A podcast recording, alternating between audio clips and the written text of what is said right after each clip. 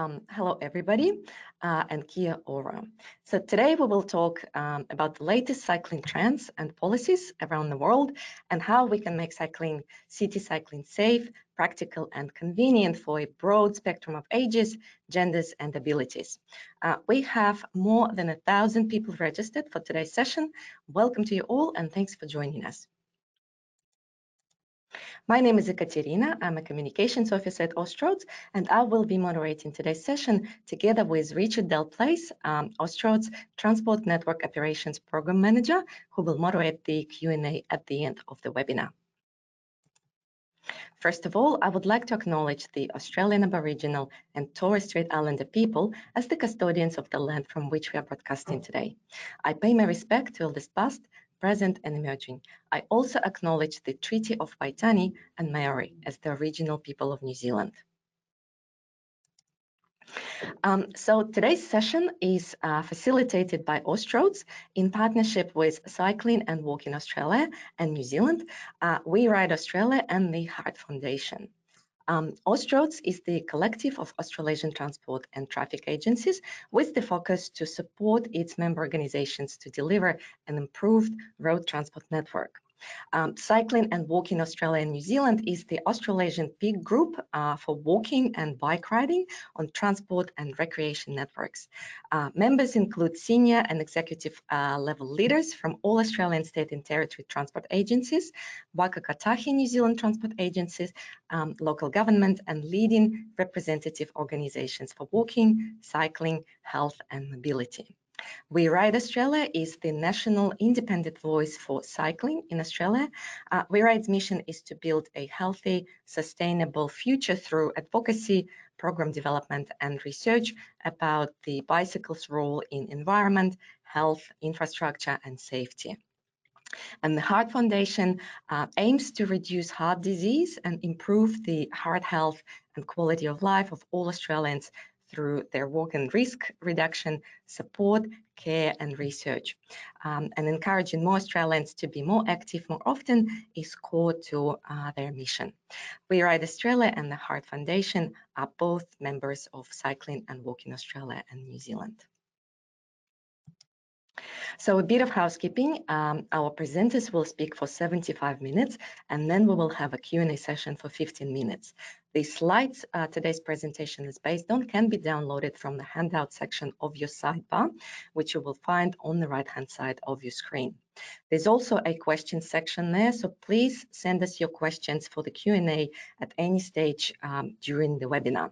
You can also use that same question box to let us know if you have any technical problems. But a quick tip, if you lose sound or your picture freezes, the issue is most likely with your internet connection. So leaving the session and rejoining it uh, via your registration link usually helps. Uh, this session is being recorded and we will let you know when the recording is available on our website. And if you listen to podcasts, you can find Austroads in your podcast app. So it gives me great pleasure uh, to introduce our presenters for today, John Pucher and Ralph Buehler. Uh, John is Professor Emeritus in the School of Planning and Public Policy at Rutgers University New Jersey, and Ralph is Professor and Chair of the Department of Urban Affairs and Planning at Virginia Tech. So welcome to our presenters and over to you, John. Thank you very much, uh, Ekaterina, for your kind introduction. Ralph and I would like to thank the entire team at Austroads for hosting this webinar. We would also like to thank Cycle Walk Australia New Zealand, We Ride Australia, and the Heart Foundation of Australia for working with Austroads in setting up the webinar and publicizing today's presentation on cycling for sustainable cities. Ralph and I send truly heartfelt greetings and thanks to our many longtime colleagues, co-authors, and friends in Australia and New Zealand. And that includes the seven of you who contributed to the book we will be discussing today. Ever since my sabbatical year from 2005 to 2006 as visiting professor at the University of Sydney, I've had a space in my heart for those of you down under. I confess, however, that I felt on top of the world that year. And I still miss seeing the Southern Cross in the night sky. Finally, Ralph and I thank all of you in the audience for taking the time to participate in this webinar. Now, just a few words about me, John Pucher. Almost all of my research over the past four decades has involved international comparisons of urban transportation. That helps explain the international scope of our new book. I think we can learn a lot from other countries about how to improve cycling conditions, make cycling safer, and raise cycling levels among all segments of the population. And now over to Ralph. Hello from, from me as well. My name is, is Ralph Buehler. I'm professor and chair of urban affairs and planning at, at Virginia Tech. I study determinants of travel behavior. So what, what determines how people get around if they walk, ride a bike, ride public transportation or, or, drive? And then probably more importantly, what are the implications on the economy, the environment, and, and equity of these decisions? Uh, as with John, most of my work is international comparative, looking at what cities and countries can learn from each other. And that already gets us to the, the presentation today because it's a collaboration of over 45 international experts in the area of bicycling from five continents uh, in the areas of planning, engineering, geography, and uh, public health. The book is titled uh, Cycling for Sustainable Cities as our presentation here. And the main theme is how to make city cycling safe and convenient for everyone. You already see on the title slides here that we mean both men and women. We mean uh, the young and the old. Uh, we also mean all races and ethnicities. And you can already see some of the measures that uh, need to be implemented to make uh, cycling safe and convenient for everyone. The cover of our book uh, continues that theme of cycling uh, for everyone. This is the cycling scene an everyday cycling scene from Amsterdam in the Netherlands. So this is not a special cycling event or anything like that. And you can see people cycle in their everyday clothes. You can see that there are men and women cycling. They have ordinary bicycles. Some of them are cargo bikes that have some uh, some capacity to to carry uh, to carry bags and, and cargo. And of course, you also see a green light there on the traffic light uh, for bicycles. In the next couple of slides, I briefly give an overview of the book, uh, and then we'll start, John will start the, the actual uh, presentation, but we couldn't fit everything that's in the book into the, the presentation, so I wanna give you a little, uh, a little overview. So the book starts with an introduction that John and I wrote, the first two chapters, and an international overview of cycling. Then chapter three is very important on cycling and health, and it's uh, co-authored by uh, colleagues from Australia, uh, Jan Garrard, uh, Chris Rissel, Adrian Bauman, and Billie Giles Corti who you who you may know uh, and who may be online. So hello to you. Um, cycling safety um, is the next important topic on bicycling, followed by bicycling infrastructure, and of course those two are very closely uh, related. The next chapter then focuses on bicycle parking because bicycles are parked more than they are actually ridden, so an important topic. Chapter seven focuses on non-infrastructure programs and policies that help promote cycling. Chapter 8 looks at different evaluation techniques to make decisions on which bicycling policies to prioritize uh, in policymaking. Chapter 9 and 10 look at bicycling and technology. The first one is on e-bikes and the second one is on bike sharing and its ongoing evolution. That's followed then by four chapters that look at different groups and bicycling. Uh, the first one written by uh, Jan Garrard again on um, women and, and cycling, followed by a chapter on children and bicycling, and then followed by a chapter on uh, uh, on older adults, where again uh, Jan Garrard and Chris Rissel were were involved from Australia. Chapter 14 then puts a, a book a bookend onto these chapters by focusing on social justice and the importance of social justice and bicycling. Next, we have case studies of bicycling, starting with the two, pop, two most populous countries in the world, uh, China and India, followed by a chapter on bicycling in Latin America. The next chapters are city case studies, starting with the large mega cities of New York, London, and Paris, bicycling there, followed by the two large European legacy bicycling cities with the tradition of bicycling, Copenhagen and Amsterdam. And then that's followed with a comparison of policy implementation in two newcomers, uh, two newcomer cities to bicycling, uh, Portland, Oregon, and Seville in Spain. Uh, the second to the last chapter looks at bicycling advocacy and the importance of it. And again, two co-authors from Australia there, Fiona Campbell and, and Peter Bourke. Uh, and then the last chapter, John and I sort of summarize the book and look to the future of bicycling.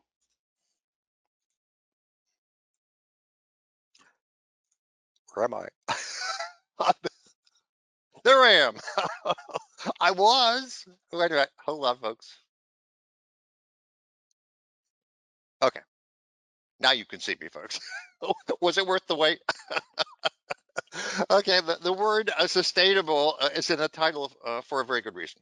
Uh, and that is uh, uh, we examine the issue, the theme of sustainability throughout the book, literally in every single chapter and in various dimensions, uh, and come to the conclusion that cycling is a very sustainable means of getting around our cities. Uh, maybe even the most sustainable, but certainly very sustainable uh, in virtually every dimension. Uh, on this slide, you'll see uh, three of those dimensions. Environmental sustainability is probably the most obvious aspect of bicycling's uh, sustainability, virtually no pollution uh, in cycling, uh, and very few, little in the way of non-renewable resources used uh, to make bikes, uh, and uh, certainly much less than any other modes of transportation, except walking. cycling, cycling is also economically sustainable. So you have both uh, low private and public costs. It doesn't cost that much to buy uh, a, a, a, sort of a reasonable standard bike, uh, and it certainly doesn't cost much to use a, bike. Uh, public costs are also low. That's an important uh, consideration. It costs much less to build a bike lane, uh, even a protected bike lane or a bike path, than it does to build a new roadway. And it's also less expensive than building public transit. I'm a big friend of public transit, but bicycling actually uh, does cost less to the public uh, than public transit does. Uh, and improved health, uh, many studies have now estimated this, that uh, improved health from cycling saves a lot in the way of medical costs, both for the individual and for society uh, as a whole. Uh, social sustainability is probably an aspect of sustainability that people think of the least. Uh, what do we mean by this? Well, it's, it's equitable, it's socially just. That is, it's financially affordable by virtually anybody. Uh, in addition to which, it's physically possible for most people. There are exceptions. There are certain kinds of disabilities, and once you get above a certain age, probably, or, or you're below a certain age, uh, cycling is not so feasible. But for most people, it is physically possible. Uh, I think one of the most important messages of this book is cycling is healthy. Uh, chapter three, which is co-authored by our wonderful uh, world-renowned colleagues, Jan Gerard, Garrard it is, uh, Adrian Bauman, Billie Giles Corti, and uh, Chris Rissel. Truly, whether you know it or not, they're down under. They are truly world-renowned, and they are the experts on the health benefits of cycling. Uh, well, they review hundreds of studies that have been done, scientific studies over the past uh, 20 or so years, and virtually all of them come to the same conclusion. There are very significant health benefits of cycling. They are physical health benefits, there are mental health benefits, there are environmental health benefits, and there are social health benefits. Uh, and those health benefits, all of those combined, physical, mental, social, and environmental, far, far, far offset the potential risks of traffic injuries uh, that come along uh, with cycling. And something that's important is that chapter three is for the population as a whole. Chapter 13 is for older adults like me. I'm 70 years old and I would know. and as it turns out, even looking at older adults, that the physical, mental, and social health benefits also, for us, uh, exceed the, the injury risks. Uh, and what I found the most astounding is that the mental and social health benefits, in a way, were some of the most important of all, and yet they're they're usually not even considered. So cycling is indeed a wonderful mode of transportation. Uh, um, incredibly, English-speaking countries have the lowest rate of uh, bicycling. Uh, this this slide shows a, a, percentage of trips by bike in various countries of the world. And you will see all of those countries on the left are English-speaking countries, Anglo countries, uh, at least in, in their origins. Uh, and we have uh, uh about a half to 2% of trips by bike. And you might think, well, does the English language itself, is that responsible for cycling so little? And the answer is no. and it's no because in 1950, the percentage of trips by bike in the UK was 15%. That is higher than the current percentage of bicycling in Germany today, which is 11%. So much for that. I can tell you what has led to such a low rate of, uh, of cycling in the UK. I did a survey of British colleagues to find this out. And it would there were deliberate policies to promote cars, to promote motorways, more roadways, and allow sprawl. And that's really what did it for the UK, going from 15% down to 1.7%. Uh, going to the more optimistic, the more positive part of the, uh, the uh, that chart, you'll see the Netherlands, uh, not no big surprise, 28%, almost a third of all trips by bike, 14% uh, in Denmark. Um, the way, is note Denmark gets a lot of attention here, which is great. But note that the percentage trips by bike in Netherlands is twice what it is in Denmark. Japan might surprise you: 13% of all trips by bike in Japan, and 17% of trips by bike in Greater Tokyo. 11% in Germany and so forth. But the point simply is uh, that we have a huge variation here in percentage of trips by bike. And it's not due to differences in per capita income. Uh, I can tell you that in the Netherlands, Denmark, and, and Germany, and Sweden, and so forth, uh, CH is Switzerland, by the way, uh, they have very, very high per capita incomes, higher than some of the countries here, these English-speaking countries to the left. Uh, so they're certainly not cycling out of poverty. Uh, they're not forced to do so. The, these are democracies. Um, they're technologically advanced. So uh, it's due to public policies, due to the infrastructure provisions for cycling, and various other programs we'll be discussing in this uh, in this presentation. One point I'd like to make is that for Canada and Australia, there are no national travel surveys. So these trips are from the census and they are only as a percentage of trips to work, or actually it's a percentage of workers, how they get to uh, to work, uh, and those are the percentages by bike. Whereas for the other countries, all these countries to the left, they're all uh, national travel surveys for all trip purposes. Next. And this is the reason why Australia is not included in this slide. because you don't have a national travel survey, and this is looking at uh, trip distances uh, by bike for all uh, all kinds of trip purposes, uh, including shopping and, and, so forth and so on, visiting friends, recreation. Uh, you can see that the United States, uh, as well as the UK, have extraordinarily low levels of cycling at every single trip distance. So what this what this chart does is it controls for trip distance as it looks within each trip distance category. And it asks, okay, within that trip distance category, now compare across countries. What you see is the percentage of trips by bike in Germany, Denmark, and the Netherlands is 10 times, 15 times, 20 times higher than it is in the United States and the UK. So even controlling for trip distance, you have much, much higher percentages of trips by bike. And for the United States, it's a disgrace. Uh, here you, you might think, oh, all those car-oriented, sprawled American metropolitan areas, how could you possibly bike in, in such, uh, with that sort of land use? Well, turns out that uh, the, all of the three most recent travel surveys, and I show that 40% of all trips in American metropolitan areas, as sprawled as they are, are two miles or shorter, certainly a distance that can be covered by bike. So don't make trip distance the, the culprit in all of this. The good news here is even in uh, Canada and the United States and Australia, we do have increasing uh, percentages of trips by bike, as called the mode shares is usually the term that's used, but simply a percentage of all trips by bike. And what you can see is, and by the way, these are comparable now for city by city, just so you know, for the United States, Canada, and Australia, these are all as a percentage of work trips. Uh, because the long story, but it, they're comparable. Uh, and what you can see here is for from for many of these cities, this started from a very low cycling level. They had no tradition of cycling, no culture of cycling, uh, that you had big increases. Now, Melbourne wasn't exactly a huge increase, but it was almost a doubling, 1.1% in 1996 to 1.9% in 2016. But you can see there are other uh, cities that uh, had very little bicycling before, and they've done much, much better. I'm sorry, don't be angry with me, Melbourne.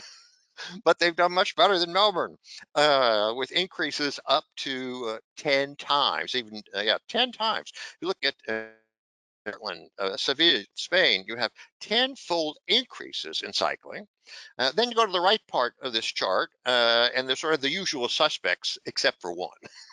so uh, looking at Amsterdam and Copenhagen, what is astounding is they started out with a very high level of cycling to begin with. Uh, roughly 20% of all trips uh, in uh, was it 1995 and 1990 for Amsterdam.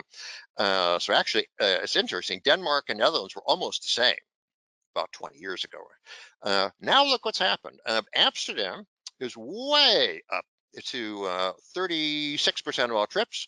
Uh, and Denmark increased to 29% of all trips. So even those two cities, which had already fairly high level of cycling, had big growth. I mean, that's a lot of growth uh, when you're looking at uh, Copenhagen and Amsterdam. Uh, looking at at uh, uh, Munich and Berlin, you have rough almost like a doubling of cycling uh, mode share in, in Berlin and a big increase in Munich. now look at Frankfurt. That, that's circled for a reason.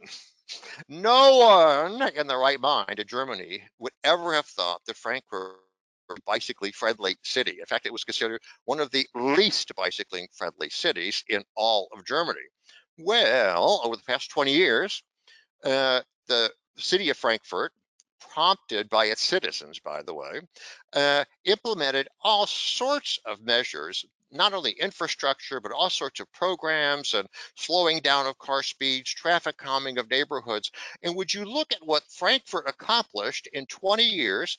They went from 4% or 5% of all trips by bike to 20%. They quadrupled the level of cycling in the least friendly cycling city in all of Germany. And in fact, uh, Ralph has done an extensive study here. But the one thing that's really interesting is they recently held a public referendum in Frankfurt and the citizens of Frankfurt overwhelmingly passed it saying, we insist that our politicians implement measures to improve cycling and further race cycling and make Frankfurt the capital of cycling in Germany. If Frankfurt can do it, so can Australia, Melbourne, Sydney, Perth, Brisbane. Take a look. Okay, next slide. I get carried away by this, folks we saw some of the the impact or the potential of uh, of bicycling during the COVID uh, pandemic. This graph is based on data from EcoCounter. They have bicycle counters along bike paths, trails, and certain corridors, and it's aggregated by country. On the horizontal axis, you see the week of the year in 2020, and it compares bicycling levels at these counters in 2020 relative to 2019. Whenever the colorful lines here are above the zero here, it means there was more cycling in 2020 compared to 2019. And we see overall, the lines tend to be above uh, the zero. Of course, we also see the big dip here around week 14 through week 18, week 19 of the year. And these are big declines in bicycling due to lockdowns. During these periods, in certain countries, you were not al allowed to, to leave your home, or you were only allowed to leave your home with a, a, special card where you had written the destination where you're going, or you were confined to be within a certain distance uh, from your home. During these times, these lockdowns, uh, bicycling declined, but then also you see when the lockdowns are lifted, bicycling is sort of skyrocketing uh, right after that. Um, looking in more detail at these uh, data, we saw overall increases in cycling volumes and uh, an increase in the bicycle share of trips. Um, even in places where bicycling didn't increase, the bike share of trips increased because public transport and also other modes of transport were, were way down, uh, increasing the share of trips made uh, by bicycle. But there was a lot of variation, as we already saw in the graph before, by month, by time of day, by location, and by trip purpose. In general, we saw increases for exercise, recreational cycling, getting outdoors, and relief from stress. That's also confirmed by, by surveys of people who said during the COVID pandemic, they cycled uh, to relieve, relieve stress. We saw increases in afternoon and early evening cycling, and even stronger increases in bicycling on, on, on weekends. Uh, the largest increases were along counters on off-road recreational paths and not in areas leading to downtowns along uh, commercial corridors or corridors that lead to a lot of workplaces. And that's where we see the decrease. That's uh, in uh, utilitarian trips. And of course, we see that in, in the morning peak hour because people were not cycling to work, people were not cycling to school, they were not cycling to university. They were doing all of these things remotely and from, uh, from home. It was not only that um, travel behavior changed, but cities also changed during the COVID pandemic. Uh, this is uh, the Rue de Rivoli in, in Paris that uh, was converted into a cycling street. It was a project that was ongoing, almost complete when the, the pandemic uh, started. And you can see there how most of the Rue de Rivoli is for cyclists now. It's very popular. On the left, you see one more lane that's sort of left for, for buses and other vehicles. On top of that, the city of Paris has now just this year reduced the speed limit on most streets, not all, to uh, 19 miles per hour, 30 kilometers um, uh, per hour uh, citywide. This is an example from Montreal in Canada. They installed about 70 kilometers of new or improved cycling facilities in 2020, um, most of them with physical separation from motor vehicle traffic. We see one of those here uh, with these orange, uh, not, not, permanent bollards that will be replaced. And as you can see, it's so safe that entire families um, ride their bikes there. These are pictures from the United States. Um, what happened sort of worldwide in, in many in many cities. We have closed streets as on the upper right where motor vehicle traffic was banned. We have outdoor dining on the upper left with a car travel lane taken out and car parking taken out and the contraflow bike lane on the left to the yellow colored uh, painting there um, put, put in. Uh, at the bottom we see um, neighborhood streets that were closed to through traffic or only local traffic was allowed and traffic then had to share the roadway um, with pedestrians, cyclists, inline skaters, uh, etc. So the use of space change. This is an example from Boylston Street in, in Boston. And That sort of happened in, uh, in, in many cities. During the COVID pandemic, a pop-up bike lane was installed. You see the, the cones they, they put in there, and it was very popular. Many cyclists using that route. And based on the popularity today, Boylston Street has a two-way uh, cycle track that has been made uh, permanent. Similar story here in, um, in Vancouver in, in Canada. You can see the cones here to the right for this pop-up bike lane. They had over 10,000 bicyclists on several days in summer 2020. And then later then they converted it to protected bike lane with concrete curbs where you see the cones there, there's now a concrete curb, and it remains one of Vancouver's busiest uh, cycling routes. So during the pandemic, travel behavior changed and cities changed how they accommodated bicycling.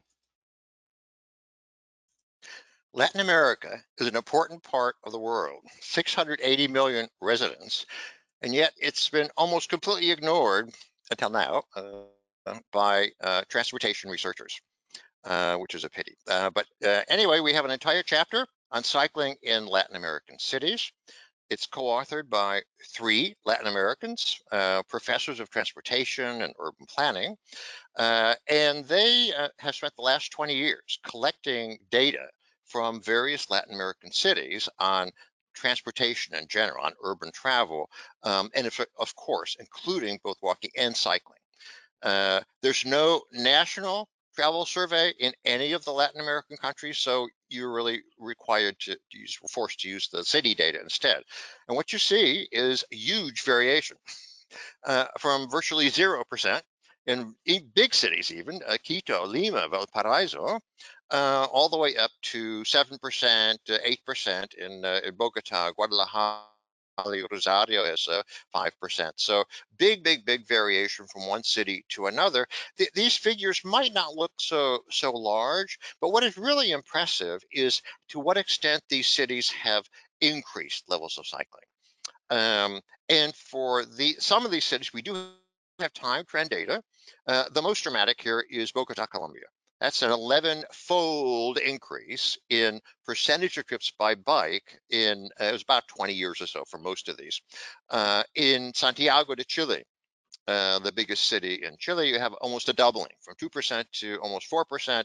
And looking at Buenos Aires, again, the major city of Argentina, you have a nine-fold increase in cycling. So they did this by implementing very impressive expansions and improvements and connections in their um, uh, bike infrastructure, the bike paths, bike lanes, uh, improved intersections, and so forth. So you make the effort and it really turns out to be possible. Build it and they will come. China, I'm sorry to say, and those of you in Australia have uh, very close relations with China. I remember um, you're you're much closer than we are. Uh, uh, the bad story is is that there's been a big big decrease in cycling in Chinese cities. These are among the very largest uh, cities in China here, uh, and several of them are mega cities such as Beijing, Shanghai, and so forth. Uh, in all of them, a big, big, big decrease in cycling over time, and the decrease is larger than what you're seeing because uh, I guess you'd call it sort of the the, the darker green colored uh, is the most recent um, year. Uh, it includes e-bikes, and in China, unlike Europe and unlike North America, e-bikes are 95% are simply electric scooters, sit down electric scooters without pedals even. I'm not sure I would categorize that as bicycles. Uh, and the, the, these are all based on city surveys, which are not necessarily uniform, but just looking at each of these individual cities. You can't compare that much among the cities, but you can see big, big declines. Why? That's the really important question. Why? Number one, big, big, very impressive economic growth in China, as we all know, over the last uh, two or three decades. Uh, that's led to big increases in per capita income, and those big increases in per capita, capita income have led to big increases in car ownership. Uh, and the government has seen this as a really great way to promote the economy and the automobile industry. So they've decided to accommodate it and facilitate it, encourage it, building more and more roadways, humongous motorways, they have three or four beltways uh, in Beijing. So they really expanded the supply of roadways. And on the roads that already existed, they often um, shifted the use of the roadway. They took away space from the cyclists, reducing the bike lanes. On some streets, cycling isn't even allowed, uh, and instead gave that space then over to cars. So big, big investment, sort of a car-oriented infrastructure um, and uh, there's another factor as well, and that is as these, these cities have been growing very fast. So not only in population, but also in land area. So as they've been spreading further and further out, trip distances have increased. And the longer the trip distance is, other things being equal, the more difficult it is to cover by bike. So these cities have gotten so big uh, that many trip distances are simply too hard uh, to cover uh, by bike. Another big uh, factor here is a big competition from public transport. Uh, Chinese cities, uh, helped by the central government, have made massive, truly massive investments in their public transport systems. That's great, by the way. I'm all in favor of public transport. Um, they are now six of the 10 largest metro systems in the world are among these large Chinese cities. So they have really invested in public transit, not just metro systems, in bus rapid transit systems, BRT, and all other kinds of uh, public transportation. So public transportation has also become a bigger competitor to cycling. Uh, and if, as if that's not enough, uh, you also have a problem of air pollution as you surely know, uh, Chinese cities are among the most polluted in the world. So cycling has become uh, not only uh, less less uh, less uh, less safe, or you're you're breathing this polluted air, which is uh, both unpleasant, but it also, it also is unhealthy. That also discourages cycling. Last is all that car traffic makes it more and more dangerous to ride your bicycles on the roadway. So that's really the, the reason for this decline. China, the central government has decided, well, this doesn't look so great for Chinese sustainability policies. So they're trying to turn things around, but right now it's just a big, big decline. Uh, the other thing I'll note, uh, two other things. One is in China, there is no gender gap. There are as many women cycling as men cycling. Point number two is all of these trips are utilitarian trips. Uh, people in China who bike uh, are not bicycling for recreation or exercise uh, or even stress relief. They're bicycling to get from point A to point B. Yeah, John, we have to speed up a bit. Okay, okay, okay. Sorry about that. Now we go to India. Uh, India, another very important country. Uh, India and China together, uh, the two most populous countries in the world. Uh, about 20% of all trips uh, in India are by bike, Uh, and you might be surprised, it's a little bit higher in rural areas, 22% compared to 18% in urban areas. And if you look at the population, uh, how it sort of varies by size, um, from about 100,000 population to 2 million, there's almost no difference. It's 20, 21% in all of those population size categories. Then you go to 2 to 5 million and it goes down to 16%. You go to uh, 5 million or larger and it goes down to about 9%. Why would that be? It is that in the larger cities, uh, those last two categories, and the biggest one in particular, you have much, much better public transit.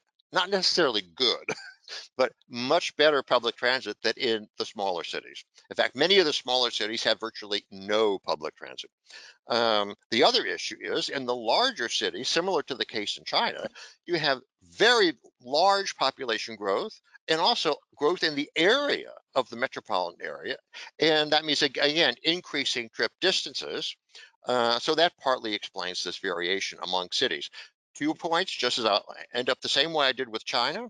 Uh, number one, in this case, there's a humongous gender gap. So you have the rate of cycling by men is about six times higher than the rate of cycling by women. Too, too complicated to explain that here. The other issue is it's all utilitarian cycling, just as it is in China.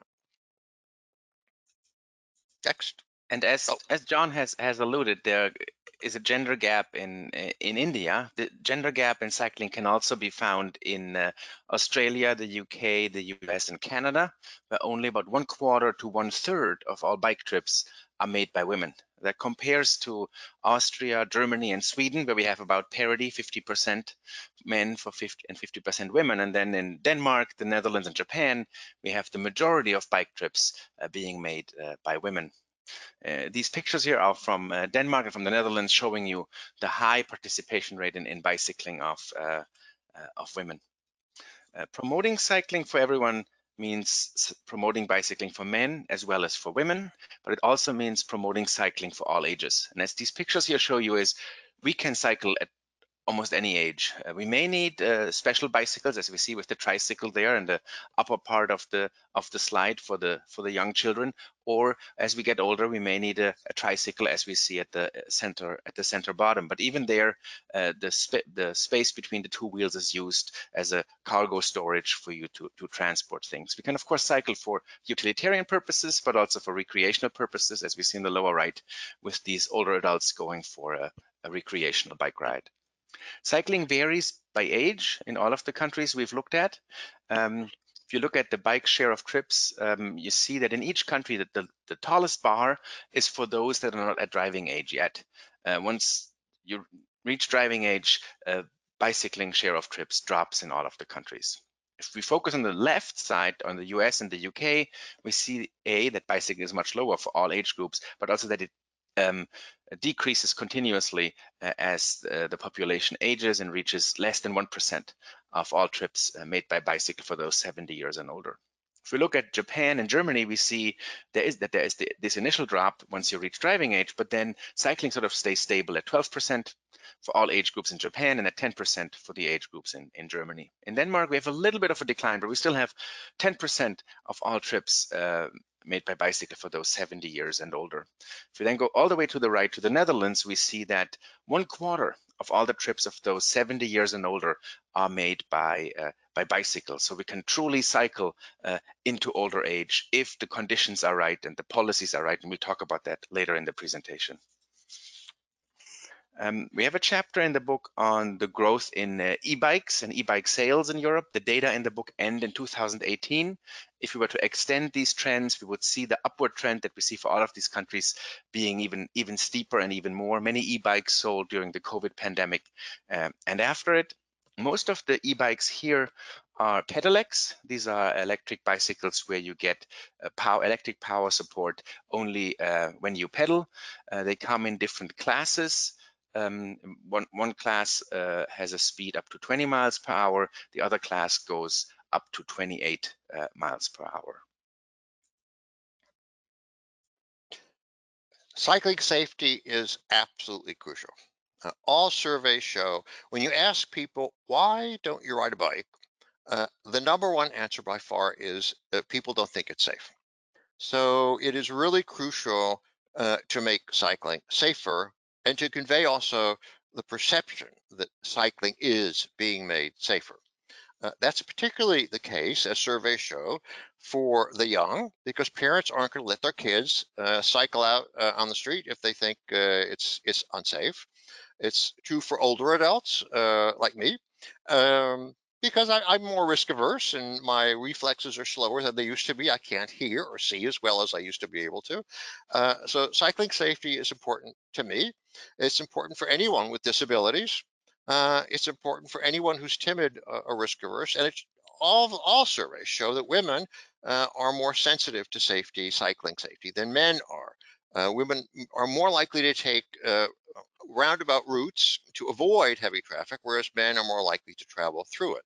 Uh, if you look, as we will in just a second, the, the level of cycling safety standardized for amount of cycling, uh, the level of stand, the level of cycling safety in the Netherlands, Denmark, and Germany uh, probably explains, uh, it, it, maybe it's the main explanation for the higher levels of cycling there. As we'll see in this graph, you'll see a very, very strong relationship between cycling safety and levels of cycling. So on the vertical axis, you have cyclist fatalities per 100 million kilometers cycled, and on the uh, horizontal axis, kilometers cycled per person per year. Well, when you look at this, you can see the United States is the big loser. Uh, we have the least cycling and the most dangerous cycling. Uh, the Netherlands is the big winner, uh, has the most cycling and the safest cycling. Um, but what are the what are the directions of causation? It turns out there's there's two different possible directions. One is uh, as governments, uh, cities in, invest in safer cycling infrastructure, in in policies to to reduce car speeds, to traffic calm neighborhoods, um, that cycling becomes safer, and as cycling becomes safer, you get more cycling. So it's that safer cycling leads to more cycling. But there's another direction uh, and it's been examined uh, in some detail, and that is uh, something called safety in numbers. And that is uh, the more cycling you get, the safer cycling becomes. Now, how would that be? How would that work? Well, uh, the more cycling you have, the more visible cyclists become. Uh, so you see more, you're more likely, motorists will see cyclists on the roadway. They're more likely to see the, the, the cyclists and to drive in a way, I would hope, that would try to avoid endangering the cyclists. They're not an unusual sight, they're not an unexpected sight, and so motorists are more, become more used to dealing with them. Uh, another issue is that um, uh, consider the following. In the Netherlands, maybe 95% of all the Dutch are cyclists. Uh, that means that virtually every Dutch motorist is also a cyclist. And that means that that motorist is going to be fully aware that cyclists are more vulnerable than a motorist and they're going to drive accordingly with more respect for cyclists uh, and uh, with, with greater care vis-a-vis uh, cyclists. The last factor in safety and numbers is the more cyclists you have, the more public and political support you have for uh, getting politicians and government agencies to implement uh, pro-bike policies of various kinds, not just infrastructure, but also complementary programs, which Ralph will be talking about later. We have some good news and some bad news in this slide. Uh, these uh, we, we didn't leave out Australia because we don't like Australia. It's just that we had to have a national travel survey with all trip purposes that reported on kilometers of travel. So what you're seeing here is a cyclist fatality rate per 100 million kilometers cycled, and you see vast improvement. Uh, look at the UK. You have a tripling in cycling safety. Uh, so what's shown here is the, the, the rate, the cyclist fatality rate. and It's about a third now of what it used to be in the UK. That's progress. Tripling in cycling safety in the UK. You have a doubling in cycling safety in Germany and Denmark and about a 60% uh, improvement in the Netherlands. But in Germany, Denmark, and the Netherlands, all uh, much, much, much safer um, than in the United States, which is six times higher six times more dangerous per kilometer cycled than in Germany, Denmark, the Netherlands. And the really astounding thing here is it's gotten worse over time in the United States. Why? You can see it went rose uh, from 4.5 to 6.0 in the last two over the last two time periods. Well, there's about six reasons. Let's see if I can come up with all of them. Number one, a big increase over this period in vehicle miles or kilometers of motor vehicles, uh, motor vehicles traveled. Um, second, you have a big increase, far larger than in these European countries, a big, big increase in light trucks used as personal vehicles. And I mega pickup trucks, minivans, and sport utility vehicles, SUVs. And all the studies that we looked at showed the bigger the personal vehicle, the more bigger the vehicle of any kind, actually, the greater the danger uh, of, of, injuring or killing uh, the cyclist. So that's another reason. Uh, yet another reason is that there's been a big increase in drink driving or driving under the influence of drugs in the United States. And it's been a more serious problem, a bigger increase, that is, than that has been the case in these other countries. In fact, rates of drink driving have fallen in the UK, Germany, Denmark, and the Netherlands, whereas they've been rising in the United States. Distracted driving is yet another factor. And in the United States, it is truly epidemic proportions. There is no enforcement whatsoever of any kind um, of the existing laws, there are laws to prevent it, of texting while driving or using your, your mobile phone while driving. Uh, it's it's just people, the drivers are not paying attention. So this the increase, the big increase in distracted driving is a big factor in the United States. Lastly, uh, there's been an increase in speeding. Exceeding the speed limit uh, has the percentage of motorists exceeding the speed limit has increased over this period. And as it turns out, the United States has, compared to these four European countries, much, much higher average speed limits um, than these other countries do. So not only are our speed limits higher, but American motorists speed or exceed those speed limits even uh, much, much more so than do these Europeans. Next. Well, we have a whole chapter looking at uh, New York, London, and Paris, three really important international cities. Uh, and the good news is we've had big increases. Um, we have about a uh, almost well, a three and a half fold increase in New York, uh, this as a percentage of trips, of all trips by bicycle. Uh, in London, it's a doubling, and in Paris, the big winner here is a 12-fold increase. It is amazing, and what's most amazing is in 1991, Paris had the lowest rate of cycling of any of these three cities, and now they have a rate that's over twice as high as these other two cities. So Paris has really done a great job. And along with that increase in the levels of cycling, you have a decrease in uh, fatalities and serious injuries, with serious injuries being defined as overnight hospitalizations. Um, I don't want to compare across the cities, although it does make Paris look really good. But for various reasons, the injury statistics are not always 100% comparable like cities. The big point to see in this graph is in every single one of these three cities, there's been a very significant decline both in fatality rates and in serious injury rates. That's progress. And this is one of the ways they've got a big, big, big expansion in fully protected cycling facilities. Recognize these, Big Ben, Eiffel Tower? Uh, well, these are the sorts of facilities. They're completely separated from motor vehicle traffic. Uh, they are they feel less they're they're lower stress, they feel more comfortable to cycle on, and they are just outright safer.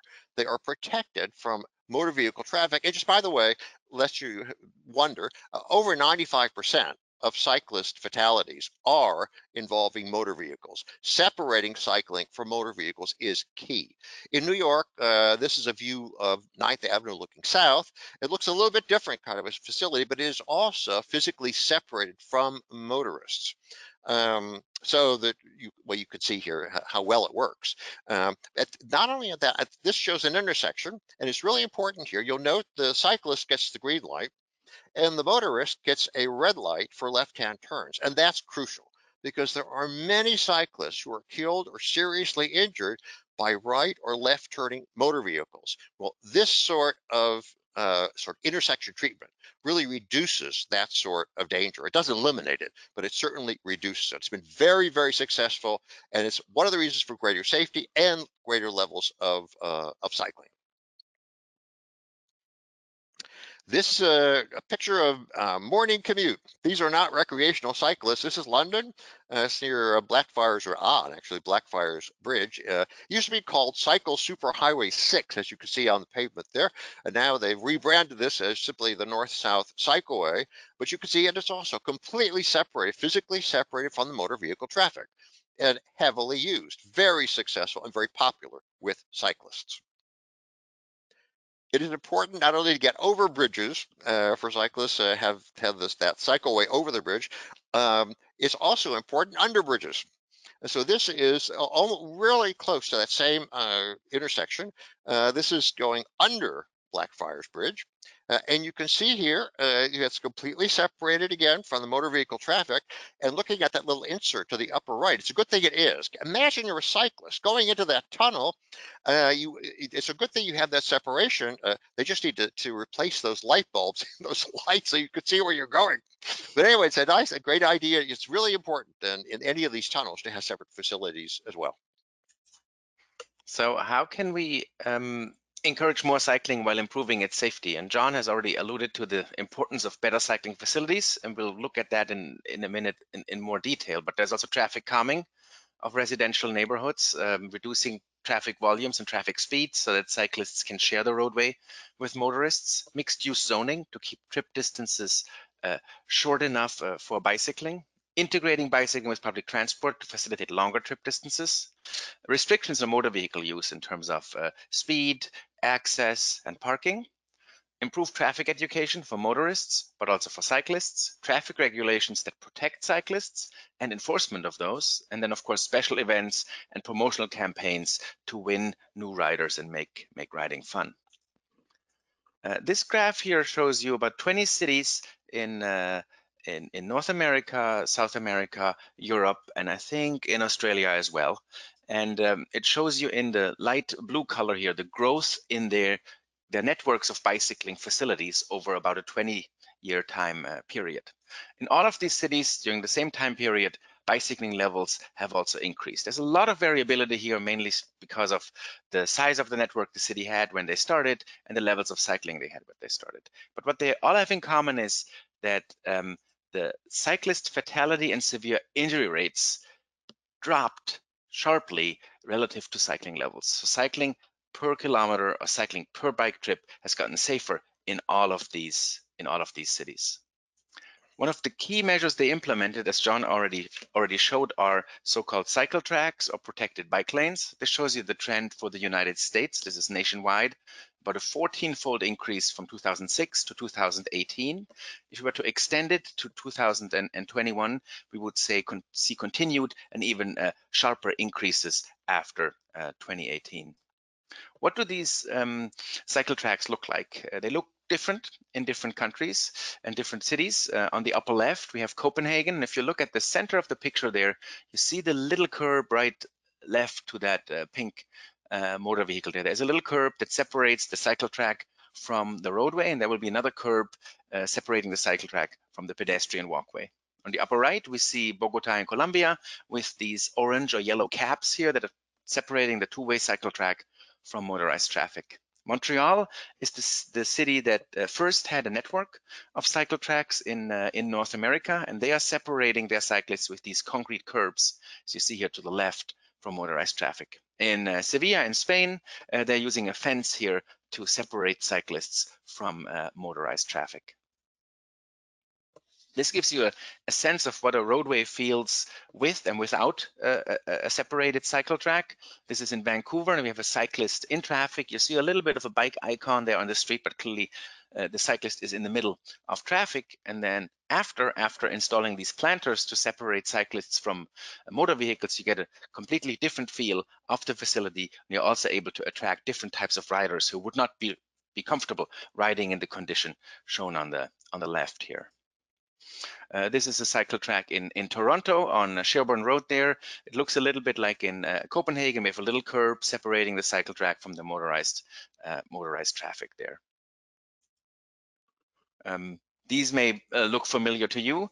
These are uh, cycle tracks in Sydney and in Brisbane, separating cyclists from uh, motorized traffic with curbs and and greenery and, and, and flower beds. On the upper left, uh, we have a important element for cycling, and that's bridges, bicycling bridges or elements of bridges that are for cyclists. And that's because highways, rivers, but also parts of harbors and ports can be big uh, hindrances for cyclists uh, to cross. Cyclists are not comfortable to share uh, bridges with fast moving or high levels of motorized traffic simply because there's no way to go if a car uh, encroaches on you. There are concrete barriers to the side of the bridge. So uh, building bridges for bicyclists or building bicycling elements to bridges is, is crucial. What we also found in, in our research is the emergence of bicycle expressways. And they still look different in different places, but essentially they are bicycle routes that connect the hinterlands to the city, and they can also run uh, through cities. Here we see one in, in Freiburg, Germany on the upper left. Um, on the bicycle expressway, bicyclists are separated from pedestrians, so cyclists can, can, can cycle faster and pedestrians are protected. In addition, at intersections, uh, where roadways are crossed, you always have a bridge or you have a tunnel uh, along the bicycle expressway. This does two things. First, it uh, facilitates faster cycling because you do not have to wait at these intersections. But second, and probably more importantly, it eliminates the traffic danger at these intersections because you're crossing over or you're going uh, under uh, in the center bottom here, we see an elevated uh, bicycle expressway in Beijing, China. It's part of the effort that John alluded to, that the central government in China tries to push bicycling and help cities to promote cycling. And this is a, a, a cycle expressway that's completely separated. It's above above the city, uh, so to speak, to facilitate safe and, and faster uh, bicycling. In the US, we have some of these facilities where pedestrians and cyclists are separated, but only on certain stretches, for example, at the Cherry Creek Trail in Denver, or in certain cities in, in, in Minneapolis, where the, the Midtown Greenway has a separation of the pedestrians to the right and the cyclists to the left of that white line. But more typically, we have these, like the Minuteman Trail in Boston on the lower right here, these mixed-use trails where pedestrians and cyclists are, uh, are together in the same space. It's a very nice facility in uh, Santa Barbara where they have taken out two car travel lanes uh, to install a, a, contraflow bike bike path and a walkway uh, to the right. Very popular facility uh, today. Um, another example here, the Lakefront Trail in uh, in Chicago um, over 100,000 users on typical summer weekends. A very nice facility, two-way traffic for pedestrians, two-way traffic for uh, for bicycles. And you see how close it is to downtown. So this is not just a facility that is used uh, for recreation, but also for long distance uh, bike commuting and daily uh, bike commuting. Again, from Chicago, the importance of uh, bridges or flyovers. This is a connection in this lakefront trail that we just looked at that avoids congested and dangerous intersections at Grand and Illinois avenues. You don't always have to go over, you can also go under. This is a bikeway underpass uh, at UC uh, Santa Barbara with lots of cyclists. Um, the new trend is to not just focus on the links of the network, on the bikeways along the network, but also at the intersections. And this is sort of a Dutch a Dutch import uh, to the US. It's a Dutch-style protected intersection that was installed in Salt Lake City in 2015, and this is a Google uh, a Google a Google uh, image. Um, and these protected intersections essentially work through these what we dubbed here safety islands. What they do is, is the following. If a motor vehicle uh, wants to make a right-hand turn, safety island forces them to travel into the intersection and then make a turn so that it cannot cut cut the corner here and make a, quick turn to the right. What this does is uh, it increases the visibility of the cyclist because the motorist travels further into the intersection and it also slows down the motorist when they make that right hand turn there so that at the point where the cyclist or the vehicle may collide the motorist is really slow which allows both uh, to avoid the crash or if there is a crash it's of lower impact in addition, the two safety islands um, shorten the distance the cyclist is exposed to the potential risk uh, of motor vehicles. And then once the cyclist is across, they can continue straight or they start queuing here and wait for a green light to make a two-stage um, left turn. This shows you the bike path and lane network of the city of Amsterdam. It's a truly connected network in a large city. Everything in red here is a bike path or bike lane. You may also detect some elements that are orange. These are planned bike paths and bikeways. And on top of that, of course, you have traffic calm neighborhood streets where cyclists can share the roadway uh, with motorists. So this is a truly connected network. And keep in mind that Amsterdam is not the best bicycling city in the Netherlands. Many Dutch people may actually tell you that Amsterdam is not that great because they have much greater cycling cities that are often of, of smaller size.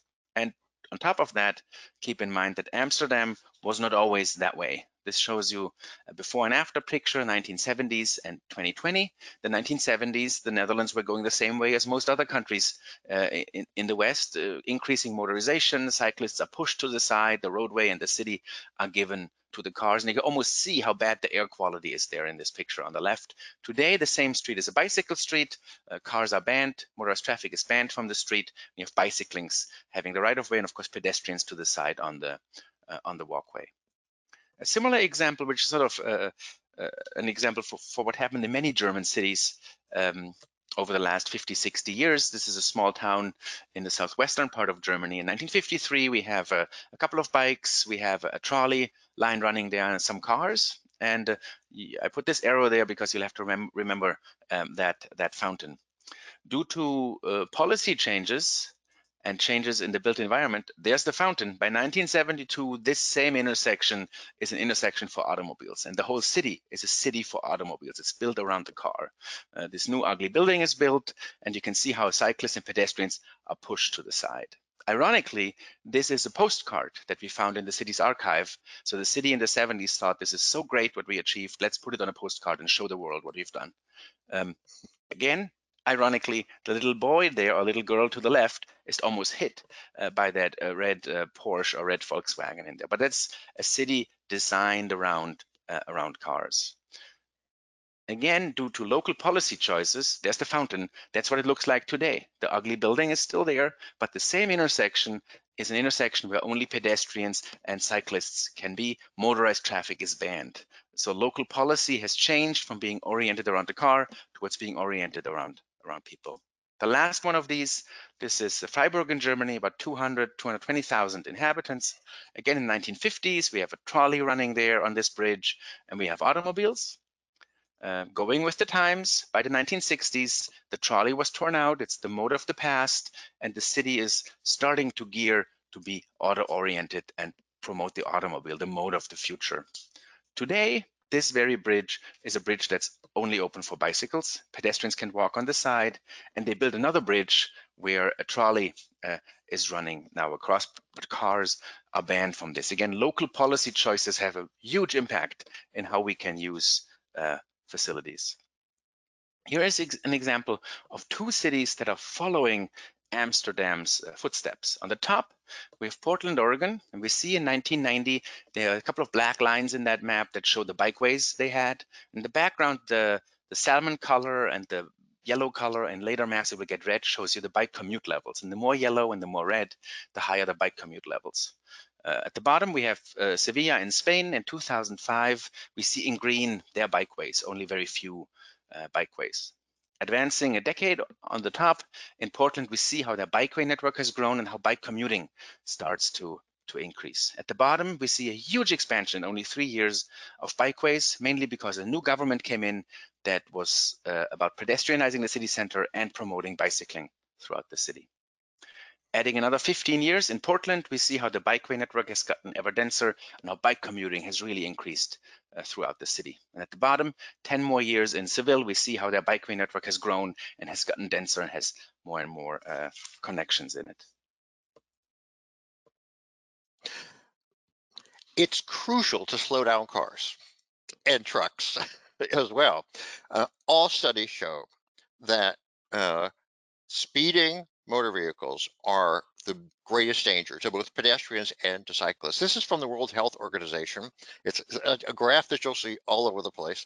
But what it shows is uh, that 30 kilometers an hour is a crucial uh, threshold here. Once uh, motor vehicle speeds increase beyond 30 kilometers an hour, the likelihood the, the, is that you are going to the probability that you that the that the motor vehicle is going to kill this in this case is a pedestrian goes up exponentially. It just goes up. By the time you are at uh, 50, uh, I guess about 55 kilometers per hour, um, there's about a 95% chance that the pedestrian or cyclist is going to get killed uh, when hit by a car, uh, which means it is absolutely crucial, probably the integral one of the most important ways to in increase cycling safety is to slow down cars, and there's a number of ways to do it. One of those ways is traffic calming. And this slide is showing you an illustration uh, from Freiburg. This is a very, very typical arrangement. So we're talking about maybe 50 to 80% of residential streets, 50% in Germany, it's actually 80% in the Netherlands. Uh, but this is a very common facility. First of all, there's a 30 kilometer per hour speed limit and it's area wide. It's not just one street here, one street there, because that just encourages motorists to find the streets that aren't traffic calmed. It has to be area wide. Uh, street narrowing, you can see here at both ends, and over the course of the street as well. But the crucial is narrowing the street uh, at the ends, and you can see it used to be much wider.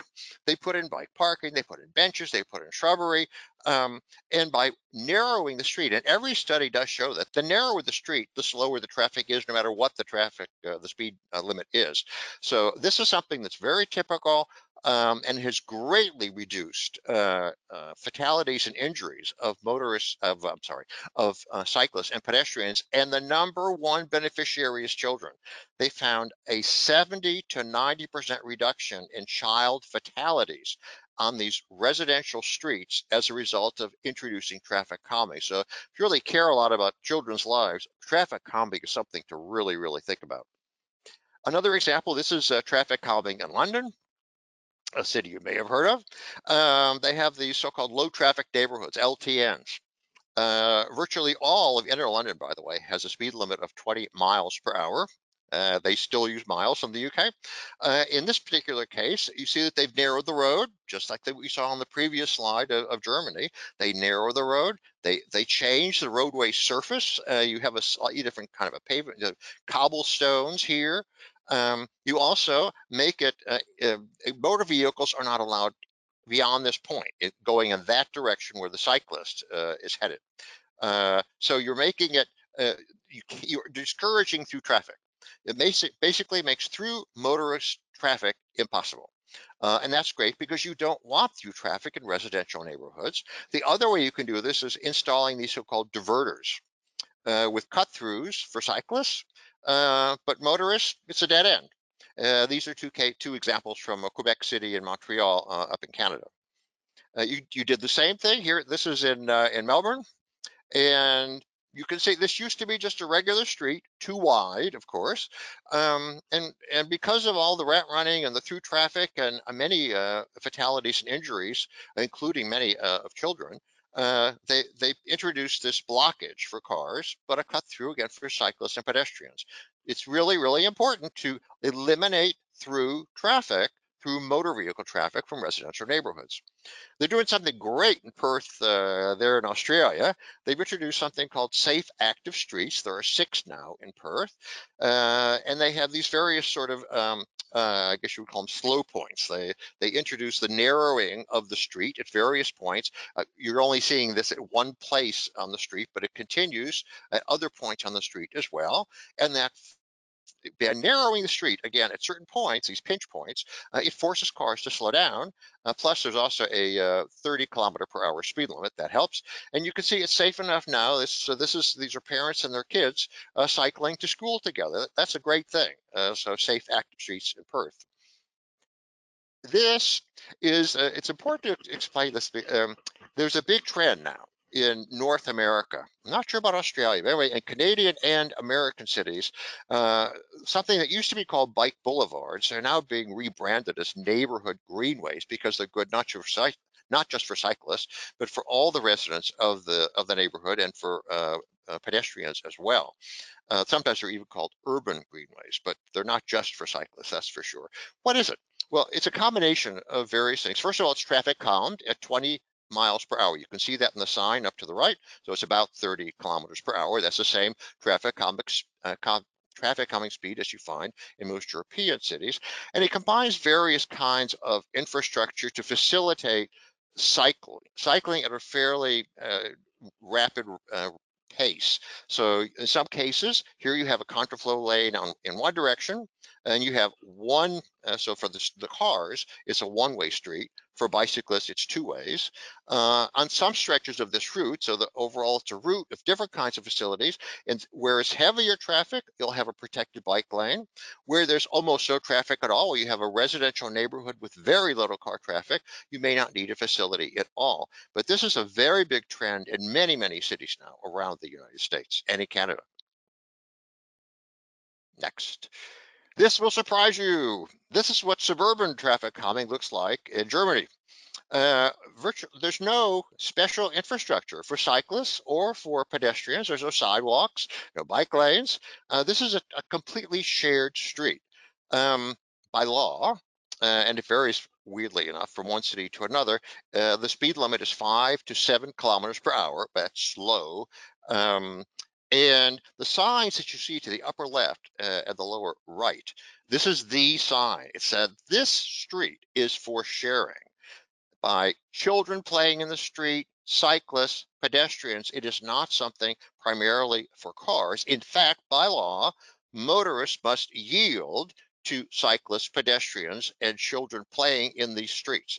And if you, as a motorist, injure or kill a cyclist or pedestrian or child playing, you are in big trouble. The law is all on the side of the pedestrian or the cyclist. Um, so I just thought you might be interested that this is very, very, very common. This is not, these are not exceptional uh, cases at all. This is what traffic calming looks like and shared streets in the suburban areas of Germany. Okay, now we are trying something that we haven't rehearsed. We're trying to show you a video of a shared street on a main shopping street in Vienna, Austria. It should run for about a minute, and uh, then I'll, I'll bring you back to the presentation.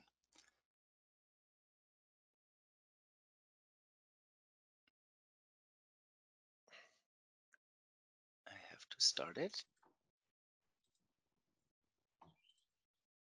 This video shows you another type of a shared street this time not in the neighborhood, but this is on a main street, a main shopping street in Vienna, Austria.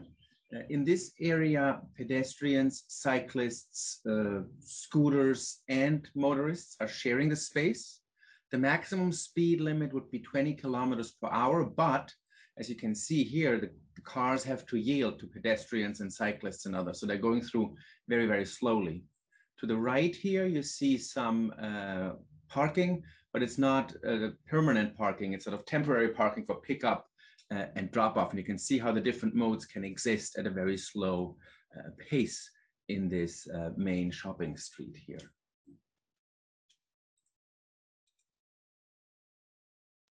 Okay, we're going back to the presentation, which you should um, see now. There are, of course, many other policies that help promote uh, bicycling. And before we end, just a, a, little bit about, about those. So bike transit integration is very important. That typically takes the form of either taking the bicycle on the transit vehicle, as on the upper right uh, on the bus there in, in Minneapolis. About 85% of all buses in the US have bike racks in, in front of them now, or as you see in the lower left, um, um, having the, the bicycle uh, on uh, rail vehicles, often only at um, uh, off-peak hours or in certain cars or at certain doors of the vehicles. The other part of bike transit integration is uh, bike parking at uh, train stations and, and, and, transit stops, as we see on the upper left there in Washington, D.C., uh, in the middle left in Freiburg, and on the right there in, in Groningen in the, in the Netherlands. Um, these uh, bike parking garages provide um, protection from the weather. They can they also provide uh, theft protection. Often though, as we see in DC and Freiburg there, you have to pay to get access to those and the additional benefit of the of the theft protection. Bicycle parking in general is important also throughout the city, as it is in buildings, in offices, etc. In the city here, we see it in, in Portland, where they took out uh, two car parking spots for about 20 bike parking uh, uh places in a so-called bicycling parking corral.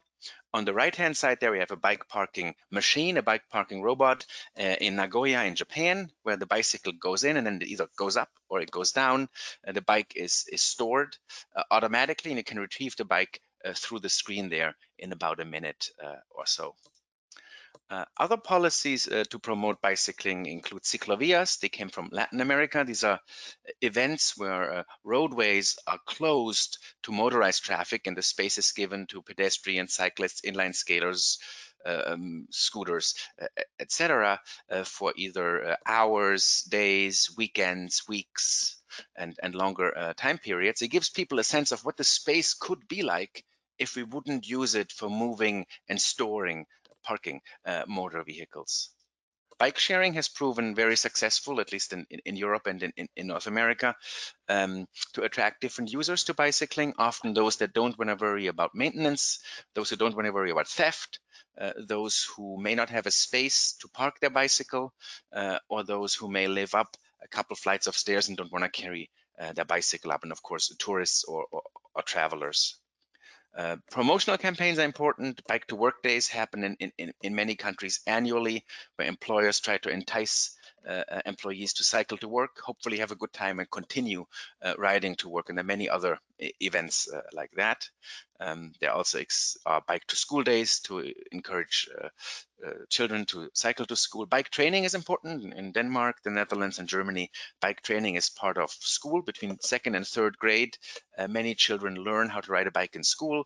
They first learn in the classroom about the rules of the road, then they practice in a traffic garden, and then in the end, not always, but often, the police or those who administer the test also take them out into the real world to cycle on real bikeway facilities. In the US, most of this bike training is voluntary, with the exception of, of Washington, D.C. Training for adults is also very important, especially in countries with low cycling levels where adults may not have ridden a bike for a very long time. They want to get back into bicycling. They don't feel fully comfortable with the rules of the road or how to ride a bicycle. So bike training is, is very important. Uh, in addition, motorist training is important. Every motorist who gets a driver's license should be taught about the rules of the road and the, the rights of the road uh, as they pertain to, to bicyclists and, and, and, pedestrians. And they should be taught how to avoid endangering and avoid uh, killing and hitting uh, pedestrians and, and cyclists. Um, Last one here is many cities have implemented uh, so-called bicycling benchmarking, We're in a regular interval, maybe every other year. Um, they are collecting data about bicycling, bikeway infrastructure, uh, bike safety, the condition of the bikeway infrastructure, cycling levels. They may implement surveys of cyclists, survey of city residents about bicycling, and then they use the outcomes of that to benchmark where they are, where they want to go, and how far they have come uh, looking back. Hold on, folks, we're almost finished. the best ideas in the world are useless unless they can be implemented. And the last three chapters of the book focused almost exclusively on how to implement the kinds of infrastructure programs and policies that we've been talking about in this presentation. One of the keys is letting the public know, publicize the individual and societal benefits of cycling. For example, the health benefits. People can be healthier uh, and happier, less stressed out. Uh, citizen, citizen participation is crucial so that the public feels involved in what's being done. If you have controversial policies, implement them in stages. Traffic calming, for example, in Vienna, if you go back 25 years ago, maybe it was 2% of streets of Vienna were traffic calmed. Now it's 85%. They did it little by little, and it was so, so, successful that one street after another, one neighborhood after another insisted on having traffic calming in their neighborhood as well. It's important to combine disincentives for car use together with the incentives for cycling that we've been discussing so far, and slowing down car speeds, reducing the amount of car parking, reducing the time that you're allowed to park. Is all they're all important um, they have to be combined these carrots and sticks. Uh, it's advocacy is crucial a absolutely crucial. Uh, we found in every country in every city that the combination of national, state, and local bike advocacy is what has really provided a much of the public support for improved cycling conditions over time. So that has been a really, really important role. Uh, and, and advocates and anyone who's in favor of cycling really needs to work with politicians uh, and also sustainability advocates, not just cycling advocates, but sustainability advocates uh, overall. Uh, and again, if you want to, chapter 19 is a case study of Portland and of Seville, Spain. And it describes step by step in great detail exactly how those two cities were able to implement those dramatic improvements in cycling networks and levels of cycling that Ralph described uh, in showing that slide. Finally, last slide, folks. Cycling infrastructure is crucial. It is absolutely necessary And to the extent possible, it is very important to separate it from motor vehicle traffic.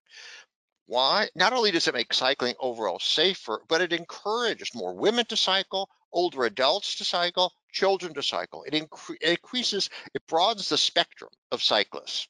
And that's important because when you're driving as a motorist, if you see women cycling and older adults cycling and children cycling, it's just humanizes cycling. I don't know how else to describe that, but it's really important. Motorists will gain more respect for cyclists as they see all of society out there cycling and not just young men on racing bikes. The second thing that Ralph was really talking about is you to integrate a package of programs. Cycling infrastructure is absolutely key. It's absolutely necessary, but it's not sufficient. You really need to have an integrated package of programs and policies with push and pull factors, such as we were talking about before, slowing down cars, for example, eliminating car traffic in residential neighborhoods. The last point I'll make is the theme of equity and social justice runs throughout the book from chapter 1 to 21. And we have an entire chapter, in fact, that's on equity and social justice. And the two co-authors, in fact, had written entire books on the issues of equity and social justice in cycling. So it's a great chapter, but we also asked authors of every single chapter in the book within their topic area to examine how you could include currently marginalized groups, lower income groups, uh, group people of color, um, uh, it, into our cycling infrastructure, improve the cycling infrastructure for low-income neighborhoods. Because often it's the case, the best infrastructure, um, the best parking, the only bike sharing is in high-income areas of the city and not in lower-income areas. And currently, many eh, organizations are now making an explicit effort to make cycling more inclusive, to include those marginalized groups and marginalized neighborhoods into the cycling uh, decision-making process. Uh, so it really should be prioritized, including vulnerable, risk-averse, and disadvantaged groups at every stage of decision-making. Okay, folks, I'm sorry we went on for so long. We were sort of low energy because it's late in the evening here on the East Coast of the United States, but uh, all this information uh, you can find in the book in great detail in some chapters we barely were able to even touch on. And uh, as, I, uh, as I think you know that the, the uh, there will be a, a PDF of this PowerPoint that will be posted on the Austroads website, also the video of this presentation will be on the Austroads website. Thank you so very, very much for your patience. Uh, sorry we went over time, but we had a lot of information to present. Please forgive us. Now we look forward to your questions.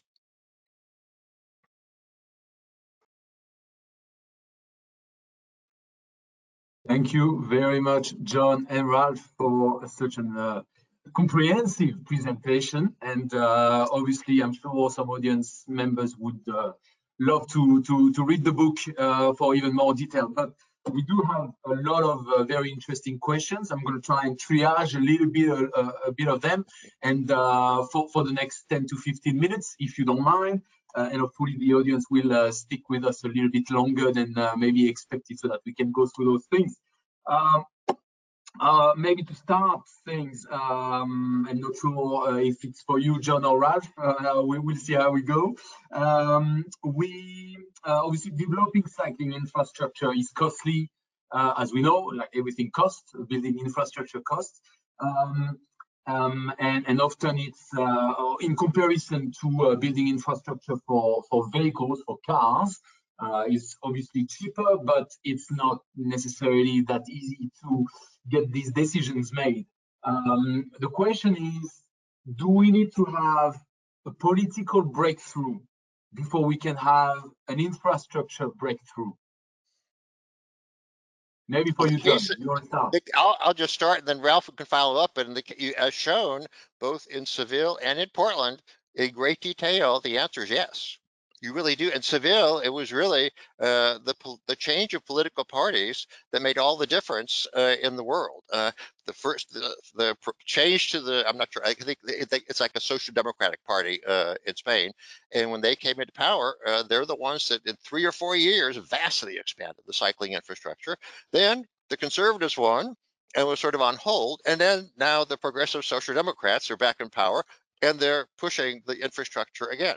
In Portland, uh, uh, you've had a, case of, uh, uh, I think without interruption, all of the mayors of Portland over the last 30 years have been very pro cycling. So it's definitely sort of a, a, political, it hasn't been a sudden thing in Portland, much, much more gradual. It's a sort of more, much more continuous than the case in, in Seville, Spain. Uh, in the case of uh, looking at, uh, Ralph will tell you more details, but the case of Frankfurt, I thought it was great. They held a public referendum and the citizens said, we don't care whether you politicians like it or not. We require that you implement policies and programs to increase infrastructure and so forth. Okay, Ralph, let, let you get a word in edgewise. yes, I, I think those two things go together. You have the special cases of what we saw in, in Sevilla and in Spain, where a government comes in and sort of has a, has a mandate. But very often, cities starting at a low cycling level um, are starting at a low level with public support because not many people are riding bikes and not many people would support bikeway infrastructure. Um, when looking at, at such at such cities, um, often bike planners and bike advocates can start building support over time, but it's a it's a very long and, and slow process. The example of Frankfurt that John alluded to, and also Washington D.C. They they hired new bike planners in the 2000s, and those bike planners first had to build relationships within the city administration. They had to build relationships with traffic engineers. They had to build relationships with, with, with land use planners, etc., to, to make sure that bicycling is included in the decision making. And then initially they found uh, the low-hanging fruits. They found roadway corridors that uh, had excess roadway capacity, and when they were um, redoing the road, when they were re resurfacing it, they were restriping it, and they were taking out car travel lanes and putting in bikeways. But nobody really noticed because the capacity was there. And so, so bit by bit, they made the city more bike friendly. And in, in Frankfurt, for a long time, they they put in uh, a lot of bike parking when they uh, pulled back parking in neighborhoods to increase visibility of the intersections for drivers and for pedestrians. And they put in bike parking whenever they did that. So over time, bike parking got much better in Frankfurt. And then as they did this bit by bit small process, bicycling levels increased, interest in bicycling increased, and more people were supportive for bicycling measures in not in DC, but in Frankfurt, it sort of went to the extreme that there was this effort at getting a referendum started on bicycling measures. And then the city government sort of stopped that referendum and on their own, they um, they made a policy to make Frankfurt a bike friendly city over the next year, sort of because of the pressure of the people. But that would not have been possible in the early 2000s. It was sort of a step-by-step, bit-by-bit approach to build this uh, this support over time. Brilliant.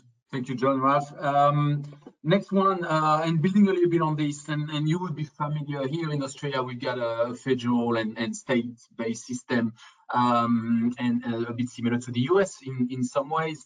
Uh, how do you see the the the, the share uh, of, of, responsibility between the different levels of government in promoting and and, and delivering cycling infrastructure? Ralph. so it's a it's a difficult it's it's a difficult balance. So um, one one thing is what happened here in in the US is that over the last 20 30 years there were dedicated matching funds for bicycling projects. So the federal government had matching funds when local local governments or state governments came up with uh, their own projects, they could have federal funds that were dedicated to bicycling. What also happened over time was that more and more funding that used to be just narrowly dedicated for roadways was made more flexible so that the local governments could in fact decide how to use those funds. Do we want to use them for roadways or do we want to use them for something else? So I think it, it's both of these. It's it's the the matching funds to entice projects for walking and cycling, and it's also making the funds that are dedicated for roadways more flexible to allow local governments um, to decide. Of course, there's a big debate here in the US. Very often you hear the argument that the federal government should not be involved in bicycling at all. It's a local issue and it goes sort of back and forth. But over the over the last 20, 30 years, we've seen massive increase in federal funds that can be used for bicycling on the local level if the local government chooses to, to do so. I would just note also just one, one thing that is in Canada and in the United States, um, you have both, you have matching federal funds and matching state funds. I think most of the funding, and it's certainly true also in, in Germany, for example, most of the funding is still local government funding. But what happens is it is encouraged by the federal or the state match. And it used Canada is, is actually very similar in some ways, a little bit colder than Australia, but similar in, in other ways. And, and that is that uh, the, the federal government had not really taken much of a role in urban transportation period. In fact, it was excluded, it was prohibited for doing so by the Constitution. Well, that's changed now. And the, the federal government in Canada now does provide significant matching funds for cycling and other sustainable transportation projects. Um, and then individual provinces, so the province of Quebec, the province of Ontario, they have their matching funds for the local government. So it, all sort of works together, uh, but you have to have the local funding as well, of mm. course. And what we've also seen in some in some countries, just one, one second, are if the federal government or the national government is interested in bicycling, we've seen showcase projects where the federal government gives money to certain localities to try out certain policies or to boost bicycling there and, and then measure it and see how it works. Here in the US, there were four cities chosen, I think in 2005. Um, I think Canada is thinking about a similar project. Uh, in, in, in, the UK that exists, we've seen that in, in, in Denmark. So the national government can also be a leader in this by dedicating funds to, to specific projects or cities. Brilliant. Thank you both. Um, on, on, a slightly on a different topic, uh, you've talked uh, at some stage, and we won't go through the slide again, but um, you talked about uh, obviously the, the push in many countries towards 30 kilometers an hour speed limit for local streets. Uh, obviously, that's something that's being discussed a fair bit here uh, down under in Australia and New Zealand. Um, and what we see is more of a push towards 40 kilometers an hour, maybe as an interim step uh, um, towards 30. But uh, keen to hear any advice you may have on how uh, countries like like Australia um, do work towards implementing 30 kilometers an hour speed limit, which, as you can understand, is great from in many ways, but is also a challenge to drive that change. Well, I was when I was living in Sydney. I would uh, for a while I was walking about I guess it was two miles from where I was living in Stanmore to where the University of Sydney is, and I would see these signs saying "slow street, 40 kilometers per hour." I'm thinking that's slow, but uh, it's for it's 40 is better than 50. I mean, it's a little bit of a progress. I mean, as Ralph said, step by step. But I, uh, that that 30 kilometers per hour really does seem to be sort of a worldwide standard, and that once you get above 30 kilometers an hour, it, it really does make things much more dangerous. And uh, in terms of residential neighborhoods in particular, I think uh, if I if I were trying to convince politicians to do this, I would focus on the benefits for children because mm-hmm. every single study I've shown shows that the children living in these residential neighborhoods are the main beneficiaries. Uh, it's not just for cyclists. These are for kids playing in the street, walking across the street. It reduces the, the noise in the neighborhood, the air pollution in the neighborhood. It makes it more livable, these neighborhoods. Um, but in terms of a single sort of rationale, uh, if I mean politicians, you got it to the, you know, there's children whose lives are at stake here, and it's really worth uh, slowing down cars uh, in these residential neighborhoods. Even if you don't do it on the arterial, the main roads, at least do it in residential neighborhoods. And that's where most bike trips start at any rate, at home. Yep. Yeah, that's uh, how the as John alluded, children's safety was also in the Netherlands at the root of traffic calming and how the sort of it, it came about. It was at the root of traffic calming in in Germany when the German engineers went over to the Netherlands and started importing it. It was actually a grassroots movement at, at, at the time. The federal government didn't really want that. And and Similarly, here in the US, many cities now have gone down to 20 miles per hour or want to go to 20 miles per hour. Often they cannot do it because the roadways are in the control of the state and the state doesn't want to go in the city down to 20 miles per hour. They want to leave it at 35 or, or, or even higher and the sort of uh, uh, battles going on bet between those. But New York City now and also Washington, DC on many roadways went down to, to 20 miles per hour. And I want to add one more point here, and it was not part of the question, but I think as much as the speed limit matters, the physical change to the roadway matters as well. To change the roadway so that it's adapted to the speed. Here in the US, we have so many roadways that are over-engineered. They're neighborhood streets, they're huge, they're wide, and if you go 20 miles per hour, it feels like you're standing because the roadway is designed almost like a, a, highway standard. And so you have to change the roadway to adapt it to the to the speed uh, as well. I don't know. I know that was not part of the question, but I think that's no, no, as, that's, as important. If, I'm, I'm, I'm thinking if there's enough space, well, that should give uh, room for for for dedicated uh, bicycle path. uh, and, and, and other modes. But uh, yes, I, I take your point, right? That's that's really interesting. Um, maybe a, a, final question and and and uh, maybe a bit or, quite controversial. I'm sure uh, on a worldwide scale, as you may know, in Australia we've got uh, helmet laws uh, across all of the states where we, we wear helmets. You've shown a few examples uh, from obviously different countries where people are not wearing helmets when they're cycling.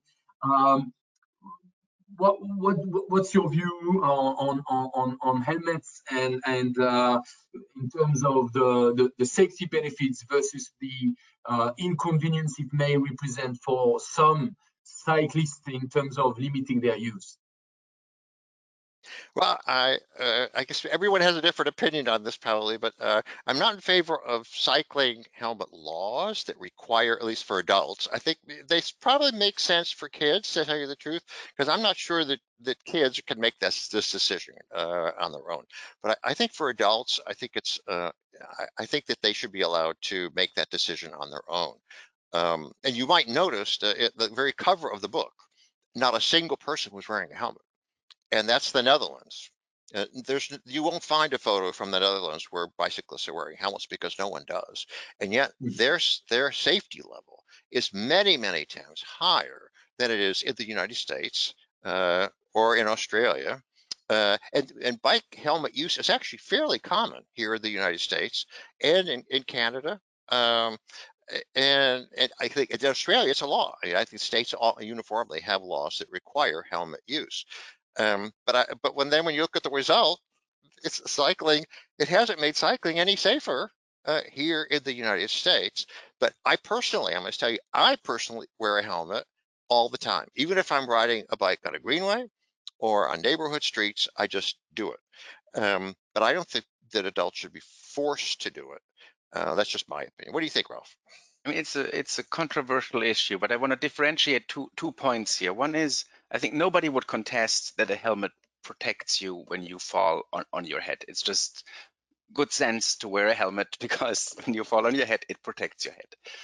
But, and, and that's a little bit of the, the, the mistake focusing solely on the helmet, a helmet alone does not make safe cycling. Safe cycling is a safe system for cyclists that includes the bikeways that are safe, that includes lower car travel speeds, that includes motorists that are trained. So we shouldn't mistake the helmet or a helmet law with making cycling safe.